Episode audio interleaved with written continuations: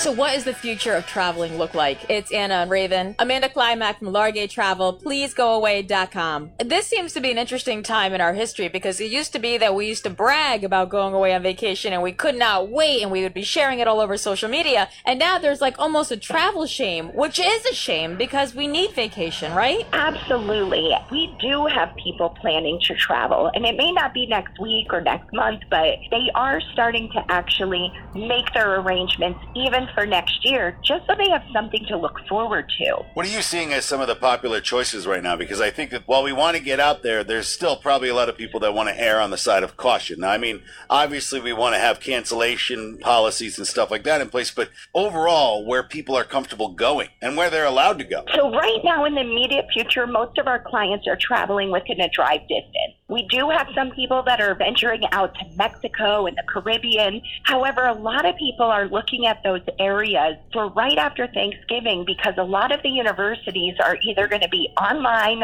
or kids have breaks. People are starting to plan. And just like you said, Raven, they make sure that they know the policies so that they do know that they can make a change if they feel uncomfortable when it gets time to travel. So I keep getting deals and emails for so cheap. You could book these trips up to two years out. Part of me is like, oh, just wait. But then I keep kicking myself and saying, oh, in six months I'm going to be so mad that I turned that down. What are Right, your you'll pay thoughts on twice that? as much, right? Yeah. Well, and that's going to be your problem next year because there is so much pent up demand. Everyone that was supposed to travel this year has now rescheduled for next year.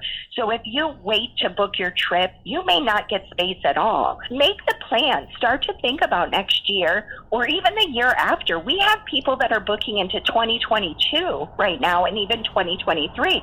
It's something that people want to do because there's an excitement with that anticipation of travel. That's what we look forward to is the time off with our family, our loved ones, and ourselves. Imagine March, I'm planning my wife's 40th getaway. Anna, what if Cancun called me and said they were sold out? I would be so upset. right, exactly. Like, I can't wait on that. Cancun was like, nope, sorry, we're Well, full. Speaking of 40th, I was supposed to be leaving for Jamaica on Saturday, which is clearly not Oh. happening. Yeah. So where can you get away that's just a couple hours drive right now, where you're still in the quote unquote safe states that we're allowed to travel and not have to quarantine for two weeks when we get back? Grand Cascade Lodge is in northern New Jersey. It's a beautiful resort. There's lots to do and activities. So you have a big, huge indoor biodome pool, an outdoor chef's garden, golf, hiking. I mean, there's just tons to do. Another great location, Southern Maine is a beautiful area. We are still allowed to travel there. The Cliff House is a great resort, which is on 70 acres,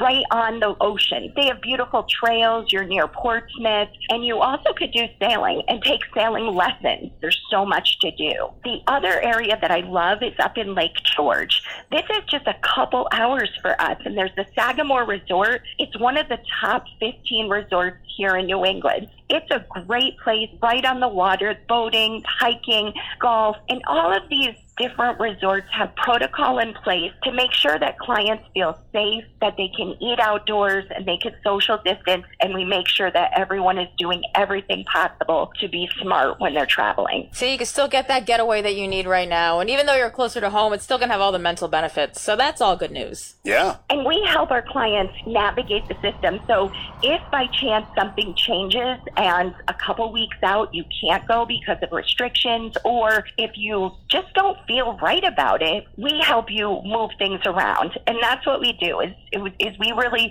learn the systems, learn what's happening, the policies, and we help you actually nag- navigate through all of that confusion that takes place. Amanda Klimack from Largay Travel. You can visit them online. Please go away.com. Please go away.